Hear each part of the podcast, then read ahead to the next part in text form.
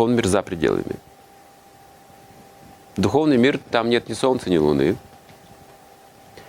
Описывается Брама Самхити. Солнца луны нет, потому что все самосветящееся. А здесь Вселенная, она герметично замкнута. Тьма вокруг внутри. И освещает Солнце, Луна и планеты.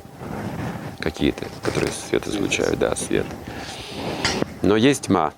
А в духовном мире тьмы не существует. Тьмы не существует. Там все разновидность света. Больше диапазон красок, форм, разнообразия в миллион раз больше, чем мы можем здесь увидеть, представить. И как туда попасть? Как попасть в духовный мир? Да. Но я не знаю, таких кораблей не существует. Говорят, что лучший корабль – это человеческое тело. Вот человек и предназначен для познания духовного мира. Когда он познает себя как душу, он будет жить в духовном мире. Он освобождается из цикла рождения и смерти.